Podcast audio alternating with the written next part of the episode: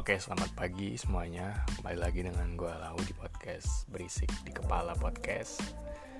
Uh, podcast kali ini gue pengen ngasih gam ngasih pandangan ataupun opini gue terkait dengan virus COVID-19 atau coronavirus ini. Ini adalah opini gue yang bersumber dari bahan penelitian gue, penelitian mandiri yang ya kredibilitasnya nggak bisa dibilang uh, benar-benar mencapai kebenaran sih cuman ya kalian sharing-sharing aja gitu. Apakah ada kesamaan sama pemikiran gue ataupun enggak dan apakah ada gitu yang sama meskipun dikit? Jadi kita tahu nih ya coronavirus ini kan awal merebaknya itu bulan-bulan Januari yang di Chinese-nya di pasar ikan Wuhan itu. Dan okay lah itu first case. Dan uh, awal di Indonesia tuh Maret ya. Kita ambil uh, perawalan aja Maret tanggal 1 nah sekarang udah April dengan total korban uh, hampir 5000 4800 mungkin nanti sore bakal 5000 uh, ya per, apa ya hal yang pengen gue kasih, kasih tahu adalah uh, gue baca tadi di apa nonton berita di media luar di Amerika lupa medianya apa ya. Uh, mungkin CNN atau apa gitu lupa gue.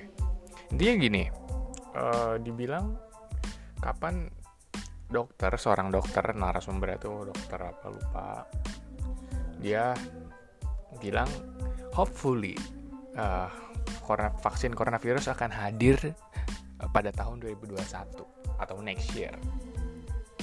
Gue baca judul awalnya aja dibilang hopefully gitu perusahaan-perusahaan uh, ataupun ilmuwan-ilmuwan yang sedang riset tentang vaksin ini dibilang hopefully. Jadi hopefully itu kan uh, kita berharap ya berarti ada kemungkinan lebih dari setahun gitu. Jadi dan asumsi kurang dari setahun tuh sangat rendah gitu kebenarannya.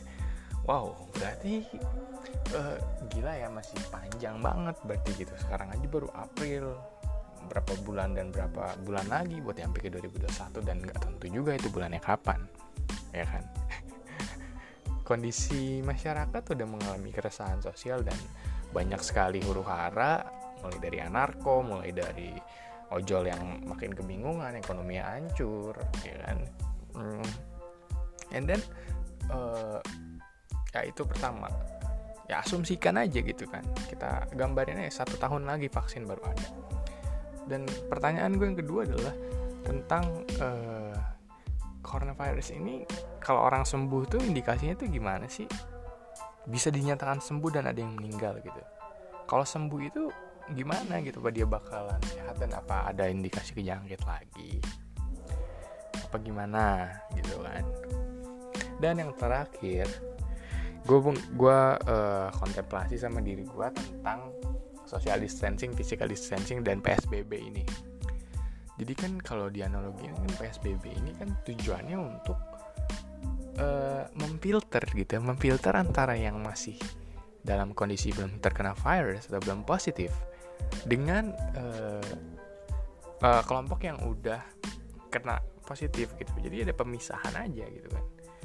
Dan pemisahan doang ini yang kayak dirawat rumah sakit dan dikasih perawatan ya sifatnya cuma buat menahan aja gitu.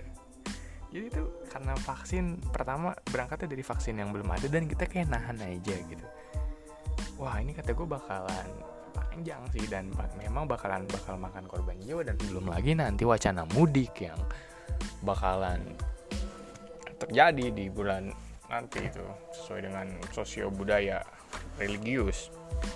Gue sendiri pandangan gue tentang mudik tuh ya kadang memang orang yang uh, apa ya bukannya negatif budaya juga budaya itu bagus itu cuman dalam kondisi urgent kayak gini kondisi yang benar-benar kritis ya mau nggak mau kita harus bertahan hidup dengan ya udah nggak usah mudik gitu. Dan memang tadi gue baca nonton video dari CNN CNN Indonesia kata dokternya tuh kalau mudik orang-orang pada mudik di bulan lebaran indikasi penularannya bakal satu juta kasus tadi gue nonton di CNN sendiri.